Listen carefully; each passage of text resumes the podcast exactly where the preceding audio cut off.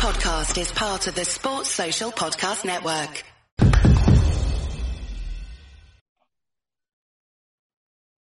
This is Colm McGuigan for IFL TV, proudly sponsored by Everlast. I've never seen a man so happy to speak to him, McGuigan. I'm with uh, Carl Frampton here. Carl, how's things? All good? Yeah, I'm doing doing well, mate. That's a good line like that. It was a good line, wasn't it? Where um, get? Obviously, I've been thinking about it since our last interview. I was like, I need to get that in. Not only messing. Um, obviously, massive news coming out in this last hour. I've seen your, your tweets and I've got on to you straight away because I could sense in your tweets how angry you were about this.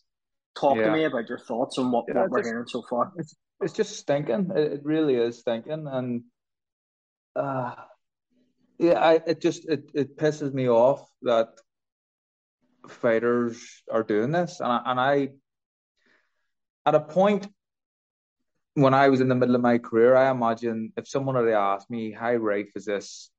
You know, is drugs or performance enhancing drugs in boxing? I would have said, "Mm, I don't, I don't think, I don't think it's going on that much. Um, but just the more and more I hear about it, it's just happening more and more often. Um, high profile guys getting caught, and it's just horrible. I, genu- I genuinely, and I know you without saying, um, without going fucking fully mental here, it. I just believe if you're caught with any performance enhancing drug, you should be banned. Like you should be banned for life, genuinely. And in a sport where there's obviously the danger is you can take another man's life if that happens. You know, we've seen it before. It's it's horrible, but and it happens on on you know very rare occasions, but it has happened before. Um, and it's wrong. And it just uh, yeah, it infuriates me genuinely. I just I just hate it. Talk to me about the actual process because people who will be listening to this interview don't actually know how it works. So at the moment, they've said that they're waiting on a B test result, but the way you've Yeah. explained it in your tweet, explain that to me. Yeah, it's the same. It's the same. It's the same stuff. So the B test is so what when you do a piss test or a or a blood sample, um, you, piss into a beaker and the blood is taken, but then it's put into two different containers. So it's the same blood. It's just that's what it is. So uh, unless unless sample A or container A has been contaminated, which you know sounds a bit mental, doesn't it? Who's going to be doing that? Because it's all very above board, and you have to check all these serial numbers and make sure they all match up, and everything's very tightly sealed. Um, it's just it's just so I- said it, it's just you know same piss, different container. I don't know if it was a, if it was blood or urine or whatever the test came from, but I'm hearing I don't know how how accurate this is, but I'm, I'm hearing that it, it was a sample taken in August. So why are we just hearing about it now? If that's to be the case, why are we just hearing about it now? Um, and if it was a sample taken in August, why has sample B not been tested yet? If that's if that's the case as well, there's so many questions around it, and it just it just puts another dark, shady light on boxing. And in in terms of, I think the board of control have come out and said the fight's off. Right, you have to give them credit for that. Um, and I think they were in that they had to say that, but fair play to them. You know they had the they had the balls to, to stand up and say that. Um, what may happen, uh, I hope it doesn't, is and it's we've seen it before where um, the promoter just goes and gets um, a license from another governing body, whether it's Luxembourg or Malta or wherever, and the fight can take place. If that happens, it's it's a joke. It really is a joke. Um, but at least the British Boxing Board of Control have kind of stood up here and, and, and, and said that the fight should no longer take place or, or shouldn't take place under their jurisdiction anyway. It's just, it's fucking, it's shit, shit. Like it really, really is shit. There should be no grey areas. You know, there should be nothing. If you if you fail a test, that should be it. There shouldn't be, oh, what if? You know what I mean? There should be nothing. There's been guys failed with, um, I think Chavez failed on marijuana before, but potentially this fight was still going to go ahead up until the board of control stepped in. Do you know what I mean? It's just Yeah, it's it's horrible, and I don't know much. I don't know much about this drug that um Conor Benn is is taken um or is is is it's been caught with. I don't I don't know much about it, but I was just doing a wee bit of research and talking about it. You know, increases testosterone by up to two hundred percent in small amounts. It's like it's fucking hell. Um, yeah, but it just it just it just makes you suspicious about everything and more and more suspicious. And even me being, you know, see if someone came to me and says, "I'm gonna, we can give you this stuff, right? It's not legal, but I can disguise it," and I would say, "Get the fuck away from me! You know, I'm not taking that." But it it was never suggested to me. And I, the more and more I think about it, I can be very, very proud of what I've done in my sport drug free, considering I think it's probably a lot more rife than we'd like to believe. You you referenced something that I need to talk to you about. You said about the possibility of this going to another governing body, Luxembourg, Czech Republic. I've seen all these things flying about on social media. If I know that happened with Hey Chisora, but that was a different situation yeah. altogether. If that was to happen again, you've said you'd be very disappointed, but would you expect bans from the British Boxing Board of Control if that was to happen? Who are they going to ban? Matchroom? Well, this no, is the thing because that's the thing. I know, but they need they need they need Matchroom are, are such a big organization and they're bringing so much revenue and and everybody's making money. They they can't they can't ban Matchroom. You know what I mean? But they can, and they, they probably should if that's what happens if they go to another governing body and do it but they won't. It it won't happen. Um, yeah, it's just it's fucking. Could you see it going to another governing body though? Uh, potentially, potentially, I would hope not, but I think everybody will be harshly criticised if if it does. Um, yeah, it's just it's going to be really interesting to see statements from Team Benn. um, what it just makes every every there's a cloud of suspicion over everything now. You know what I mean? Everybody linked to him, and it's wrong. You know, it, it maybe shouldn't be that. You can't until until someone tests positive um, for a performance enhancing drug. Um, you shouldn't have this, but there's just a cloud of suspicion around everything that goes on. Well, Eddie Hearn's just done an interview, um, just as you were coming on this call with Matchroom, and he said in that interview that the lawyers are still back and forth with the British Boxing Board of Control. He hasn't ruled out the possibility of the fight being on still, and he also has said Conor Benn will come out to the media workout here in the next five to ten minutes. If what? that does happen, if that does happen, like Eddie Hearn is saying that it will happen, do you think that's a bigger crowd over boxing then? That this yeah, is actually going to happen after all of this? Look, there's a lot there's so much money to be made in this fight. It's a huge fight and obviously the backstories the dads and everything else. Um, and i'm sure it was a sellout and they were expecting to do big numbers and pay-per-view here's the funny thing. If the fight does actually go ahead now so i'm getting a lot of glare sorry about covering my head here but if the fight does go ahead these guys will make more money off the pay-per-view revenue after this which is wrong. It's wrong but it'll happen if it goes ahead um, it's just yeah. Just does it make uh, it? I don't know what to say. Don't know what to say. Does it make it more applicable to speak about Chris Eubank Senior's position in this fight because of the fact that now this has happened? He's already saying it's dangerous before. Unfortunately, he's in a mental health hospital. I think he's just been discharged yesterday. Does that kind of resonate a bit more to say this probably shouldn't happen? He obviously has a reason for not wanting this fight to happen. Yeah, but I, I, I don't know if you can Uh, kind of link the two together. In my opinion, I thought it was with, with Junior getting down to the weight.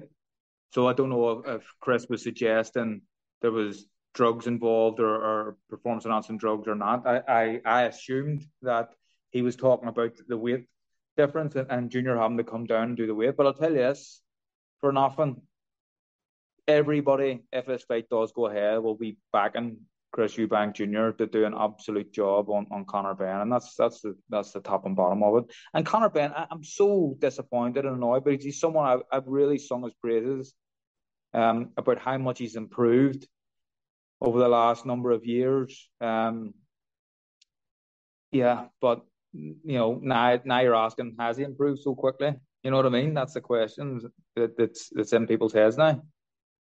If if I'm asking you right now if Conor Benn should fight again, what's your immediate reaction to that? I, I think he will, but I don't think I don't think anybody anybody who's failed anybody who's failed a, a drug test before should not fight again. Like, see, when I was an amateur, I was shit scared of taking anything. Like, we knew we knew what multivitamins we were allowed to take, and that was it. We weren't allowed to buy anything over the counter that we didn't we didn't know what was what. Like, it had to be. It was so stringent. Like, I was for a while.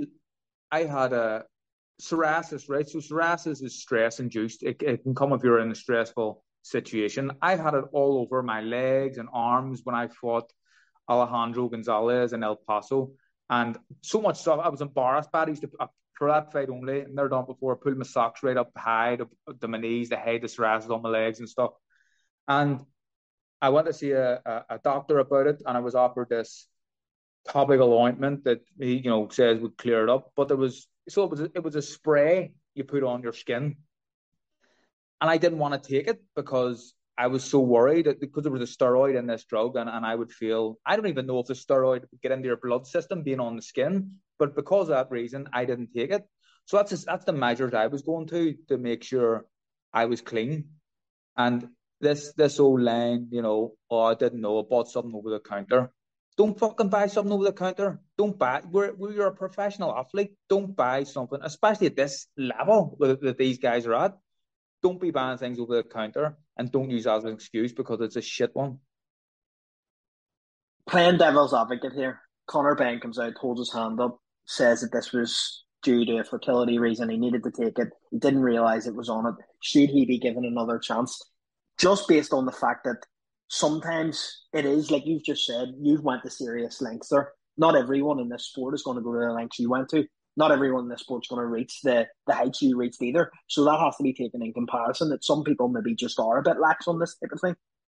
Um, I, no, I, I don't think so. Uh, they shouldn't. They shouldn't be lax. You know, just be, oh, sorry about that. You know I mean? You just shouldn't be. And and my understanding and the little I know about this this drug is that it's used in women to help promote fertility, not men. So, you know, it's not. It's just not. Unless they have some fucking mad excuse, I, I can't see that happening anyway. But I'm just gonna. It'll be really interesting to see what what get said. Eddie Hearn's came out and said that he's passed all the UKAD testing, so that's the the testing that the board use. So the VADA testing is separate to that. Do you think that's a, a viable excuse in this it doesn't, circumstance? When did he when did he pass it? When did he pass UKAD testing?